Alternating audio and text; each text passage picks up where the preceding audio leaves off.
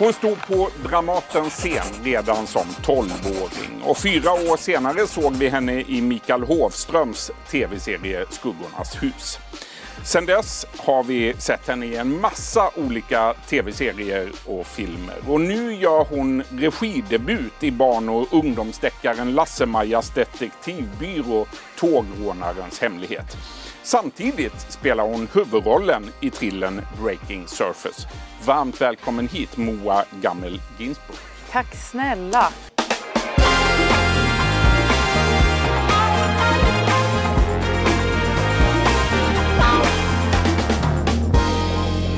Moa, vi börjar från början. Du Ja. föddes 1980 i Stockholm, växte upp i Vasastan med eh, två kulturintresserade föräldrar som båda var lärare.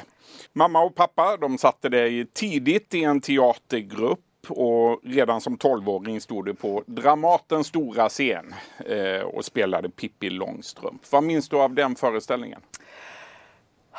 Jag minns att det var fantastiskt. Alltså bara hur det här, så här teaterdammet luktar i salongen.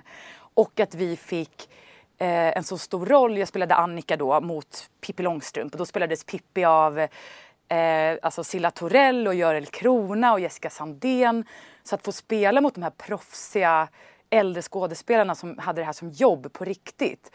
Det var en sån här aha-upplevelse att säga, vänta, vänta, ni får betalt för att göra det här som är liksom det roligaste jag varit med om. Finns det ett sånt yrke? Alltså det var som att det var för bra för att vara sant nästan. Var det där du bestämde dig? Det här ska jag hålla på med. Absolut. Det var, va- jag blev så biten. Eh, men det blev också ett problem för att när man sen gick tillbaka till skolbänken och eh, till det här liksom normala livet så vill man ju hela tiden tillbaka till det andra och man hamnade verkligen i någon slags så här, ah, blues av att så här, inte få vara på scenen längre. Eh, och det har jag faktiskt tänkt på med de här barnen som jag har i Lasse-Maja. För eh, Polly Stjärne som spelar Maja, hon är 12. Så hon är lika gammal som jag var när jag började. Så det är någon slags cirkel som sluts. Och hon har också sagt att hon tycker att det är så tråkigt att vara tillbaka i skolan och att hon längtar tillbaka till filminspelningen. Så jag kan verkligen känna igen det där. Att man har fått känna på någonting annat och inser att det är det här jag vill göra. Du, när du var 19 år gammal då fick du rollen som Julia i tv-serien Vita lögner. Du spelade mot bland andra Alexander Skarsgård och det här var din filmskola har du sagt. Vad lärde du dig under de åren? Eh, egentligen mest att lära mig text snabbt. Eh, så att jag utvecklade liksom ett system med så pilar och cirklar och grejer som jag fortfarande använder. Vilket jag haft jättenytta av i vissa produktioner om det är så här ah, vi måste göra en ny scen imorgon. Kan du lära dig den här texten? Inga problem. Och det är inga problem. Du har varit i TV-fabriken. hardcore. Plus att man inte heller... Jag tror att om man kommer direkt kanske från scenskolan och inte har filmat så mycket så är det väldigt märkligt med en kamera som är så här nära och ska fånga upp minsta liksom, spel i ansiktet. Och för mig, via Vita lögner, så blev man bekväm med att ha en kamera nära och det var lättare att bara så här, koppla bort den och teamet. Och, eh, så det, det blev nog väldigt bra lärdom inför sen när man började filma mer. Att så här, ah, tänka bort allting runt och bara gå in i scenen och gå in i situationen och sådär. Ungefär samtidigt då jobbade du eh, som fotomodell. Bland annat i Milano och i London. En värld som var mer avskräckande än lockande har du sagt. På vilket sätt var den avskräckande? Eh, ja men det var väl jätte, alltså det var väl verkligen en sån hardcore-kurs i eh, vad liksom en patriarkalstruktur är, ett objektifierande och ett sexualiserande av dig. Eh, som var liksom på ett sätt väldigt nyttig också. När man kommer från Sverige så är man väldigt naiv och man har alltid någonting att åka tillbaka till. Men när jag bodde i Milano så var det en massa tjejer som kom från extremt fattiga omständigheter. Vilket gjorde att de inte bara var modeller utan de blev också flickvänner till affärsmän och de blev... Så det var som att de där gränserna var väldigt luddiga för vad liksom nästan prostitution var och vad eh, liksom modellyrket var. Det fanns väldigt många så här, moraliska frågetecken där. Var det en obehaglig värld? Ja, jä- väldigt obehaglig. Alltså, just också när man blev utbjuden på middag av agenturen och helt plötsligt satt det fem affärsgubbar där som man sen fick reda på hade betalat för bordet där man satt för att få synas med unga tjejer. Eh, det var massor liksom smutsiga pengar och smutsiga överenskommelser som Vad fanns man det inte för var med. förväntningar på dig som modell på den tiden? Inga alls. Och jag hade egentligen inga alls. Jag var såhär, vad kul att få resa. Det var lite som en, så här, lite, en backpacker-tillvaro med lite snyggare människor. Det var liksom jättekul att få komma från Sverige och bo med människor från hela världen i såna här modellägenheter. Och, eh, så det tyckte jag var jätteroligt. Men själva yrket, och det gick inte så här speciellt bra för mig heller. Jag, jag gick runt men det var aldrig så att jag tjänade mycket pengar. Och hela modellbranschen är ju som ett pyramidspel där man ser de här i toppen som tjänar miljoner och liksom miljarder. Eh, och så tänker man om jag bara är kvar lite till så kanske jag kan bli den där personen som också hamnar i toppen. Och så styrs liksom hela branschen av de här unga personerna som inte får så mycket pengar men som är med och bidrar till strukturen på något sätt. Eh, så jag såg väl ganska tidigt liksom genom, eh, genom strukturen och hur smutsigt det var. Men en annan grej som var liksom en bieffekt av det som är konstigt är att man kunde stå framför en, någon slags kund och jury vid ett skrivbord och så kunde de säga att man var tjock och ful och hade grisnäsa och hej och bara to your face. Va? Och det var ganska nyttigt, det låter ju konstigt men det var nyttigt för det gjorde också att man fick en relation till sin kropp som var att den inte riktigt tillhörde dig. Vilket gjorde att du blev väldigt icke-fåfäng. Att det var så här, whatever, för det här som ni står och kommenterar har ingenting med mig att göra egentligen. Så det var en så här paradoxal grej av att bli mindre medveten än vad man var innan. Liksom. Ja, men det var, det var Mm. brutalt. Liksom. Det här var ju också innan den här dokumentär, det kom ut en dokumentär sen om Elite Models som blev en sån skandaldokumentär om han Casablancas. Jag vet inte om du kommer ihåg den? Känner du igen saker ifrån den? Extremt mycket och jag tror att de har försökt jobba mycket med arbetsmiljö och sånt efter det. Men jag menar, det är ju inte en hälsosam bransch att skicka iväg en 14-åring till exempel till Tokyo som vissa modeller gör eller till hoppa av skolan när man är 15 för att åka till Paris och liksom och de modeller som som jag vet som det har gått väldigt bra för har ju också fått ett väldigt märkligt förhållande till sin kropp för att du måste ligga på minus 10 undervikt för att kunna passa in. Och om du blir modell som 14-åring så har du inte än liksom kanske kommit in i puberteten och du har inte blivit vuxen än. Och så har du fortfarande kravet på dig att ha samma mått som när du var 14. Det är klart att det är extremt skevt. Och eh, Ja, alltså de som säger att, att branschen, det är som vilken bransch som helst, det är klart att det inte är det. Det är en extremt smutsig bransch Mm. med extremt märkliga eh, värderingsgrunder. Men du råkade aldrig illa ut? Du lyckades ta dig därifrån helt Ja, ja eh, det, var, det var tillfällen när jag bara kände så att jag Milano var faktiskt värst. Det, det är en jävla skitstad, förlåt. Uh, det, det var extremt liksom um, sleazy personer som försökte, som följde efter en på gatan. Alltså det var vidrigt. Och då sa jag till min agentur att jag vill åka hem för att det här, eh, jag kan inte vara kvar här. Jag var bara 16 också. Och då sa de att nej, vi behåller ditt pass så att du får åka hem först när du har arbetat av din skuld till oss för Va? flygbiljetten. 16 år gammal. Ja, och det där är också ett system att de sätter upp dig på en skuldlista för att de kopierar dina setcards, alltså dina visitkort, de tar bilder, de betalar för flygbiljett och allting. Och då förväntar de sig att du ska jobba av den skulden innan du får åka hem. Eh, Så att jag var tvungen att dra till med någon sån nödlögn om att min eh, liksom, morfar hade dött. Bara Men för att de usch. skulle släppa hem mig. Och min mamma försökte ringa och var såhär, nu släpper ni hem henne. Men det var liksom, Det låter helt vidrigt. ja men, men det är lite så. Mhm. Ja.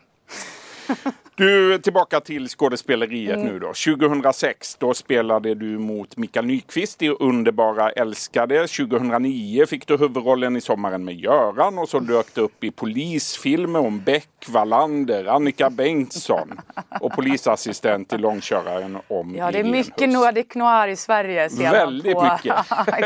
Vilken av alla dessa roller har varit roligast att göra? Eh, alltså jag tror att det var de rollerna som började komma eh, när jag fyllt 30. Alltså när jag gjorde Tommy med Tarik Saleh och spelade den här eh, gangsterhustrun och jordskott. Eh, och jag fick spela en, en tjej med Asperger-diagnos i hemma. Alltså när man började få de här rollerna som var mycket mer utmanande som inte var så här men det finns typ två kategorier för tjejroller under 30 och det är antingen eh, den sexiga flickvännen som ska gå runt i någon herrskjorta eller så är det någon som är eh, mördad eller våldtagen och mördad eller prostituerad, våldtagen och mördad. Det är liksom det, är det man får spela som ung tjej. Det var rätt skönt att slippa dem. Det var jätteskönt. Det blir så himla ensidigt liksom. Mm. Och, eh, så att jag tror att ja, men det var de rollerna som kom sen som har varit roligast. 2013 var du kreativ producent och upphovskvinna till filmen Känn ingen sorg om artisten Håkan Hellström. Hur hamnade du där? Eh, jag var super Håkan Hellström-fan. Liksom. Eh, och det var också kul för att hans debutskiva släpptes när jag gjorde Vita lögner. Så hela den skivan blev som någon slags bästa vän när jag bodde i Göteborg och egentligen inte kände någon. Plötsligt det... dyker han upp på inspelningarna. Ja, men det var ju... Ja, men jag var så starstruck så att jag jag tvingade kostymavdelningen att ge mig helt andra finare kläder och jag ville ha mer smink. Och jag ville liksom... Eh, och sen när han väl kom dit så då blev jag så himla blyg så att jag gömde mig i logen. Så det var totalt misslyckat. Det var totalt misslyckat. Um, men som sagt, jag älskar hans musik så mycket och eh, jag tycker också att det finns en potential i Sverige som man inte riktigt har avverkat som är också musikaler eller musikskatter eller och speciellt då med artister som också har en svärta. Att det inte bara är eh, obladi oblada utan det, är liksom, det finns någonting annat där vilket hans, hans texter är ju liksom eh, poesi. Och då hade jag en idé om att så här, vad händer om man gör en musikal av Håkan Hellströms låtskatt? Eh, och så tog jag den idén till Acne-film. Och så visade det sig att en annan kille där hade också haft någon liknande idé. Eh, så då jobbade vi tillsammans och eh, eh ja, men tog fram det projektet. Mm.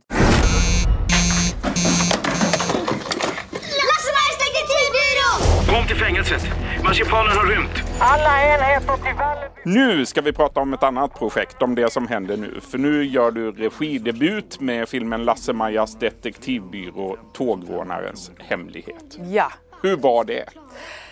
Eh, det var, det var fantastiskt och det var jätte, jätte utmanande såklart. Eh, det som är...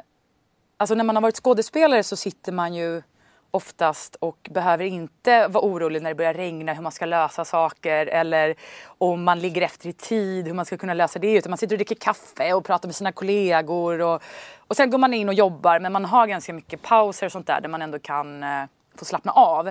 Som regissör måste du på något sätt vara påslagen dygnet runt ifrån det att du börjar med förproduktionen till du sätter sista sluttexten. Så det där hyperfokuset under så lång tid var det var väldigt roligt och väldigt krävande. Så att, eh, jag hade jättesvårt att sova för att man var liksom ständigt på i huvudet. Och sen har jag fått tips från en massa regissörer i efterhand. Men gud, du måste ju börja gå på sömntabletter. Alltså det är klart, alla gör det. Säger de det? Ja, ja. Man måste kunna stänga av huvudet. Jag bara, okej, okay. så jag missade det. Ja. Så till nästa produktion ska jag börja med Still Noct eller vad de heter. Just det. Vilka var svårast att regissera då? Barnskådespelarna eller de vuxna? Eller lamorna. Nej. eller lamorna. Vi har lamor med också och så rullande Oj. tåg från 1920 och eld och regnmaskin. Och det har verkligen så här, tagit i på alla sätt och vis. Och det är också tydligen sånt som är så här, det här är det svåraste att göra. Och vi har typ sju saker av dem med i den här filmen. så att eh, det gjorde det inte lätt för oss. Nej. Men alltså på ett sätt kan jag tycka att vuxna skådespelare kan vara lite svårare att regissera. För att där måste man ju självklart ha liksom en respekt för deras process. Medan barnen kunde jag bara säga så här, vet du vad, nu låter du lite trött, jag vill ha mer energi. Eh, Medan man kan inte alltid vara så rak med vuxna skådespelare Nej. för att de kan också vara mycket mer känsliga. Så där måste man linda in regi på ett helt annat sätt. Eh, barnen det, gör som du säger. Barnen gör precis som jag säger. Och så märkte jag att jag ibland råkade bara, vi tar en till, gör så här. Nej men just det, jag kan inte prata så här med de vuxna. Eh, och barnen var så fina. Så jag är väldigt imponerad över att tre kids, varav den yngsta är åtta år, var så proffsiga och hade så 30 inspelningsdagar och jobbade åtta timmar eller sju timmar eller vad de fick jobba Häftigt. varje dag. Ja, men mm. jag är jätteimponerad av dem. Ska du simma? Du är inte bara aktuell som regissör. Den 14 februari då har trillen Breaking Surfers premiär och i den har du en av huvudrollerna som Ida. Vad kan du berätta om den filmen? Um, det är en film som, jag tror att det är den första dykfilmen i ismiljö. Också med två systrar. Oftast är det dykfilmer i paradisiska miljöer, hotet är en haj, det är tjejer i bikini för det är jättebra för då drar man massa publik på det. Eh, och det här är liksom tvärtom att vi har så här nästan astronautdräkter på oss och det är så mörkt och det är kallt och det tangerar nästan en skräckfilm för att den är så obehaglig i liksom eh, klaustrofobin man känner av eh, hela den här miljön och det här mörkret och den här iskylan. Ehm, så det är lite grann, i och med att den också har premiär 14 februari på alla hjärtans dag, så är det liksom antitesen till, eller the antidote till så här, Love actually. Så man tycker att romcoms är skit och bara vill så här, gå och se någonting som är så här, anti jävla fluff, då ska man gå och se Breaking Surface. Den 14 februari, premiär alltså för Breaking Surface. Stort ja. tack säger jag nu till skådespelerskan Moa Gammel-Ginsburg för att du kom till vår studio idag. Tack snälla! Tack. Du har lyssnat på en podcast från Expressen. Ansvarig utgivare är Klas Granström.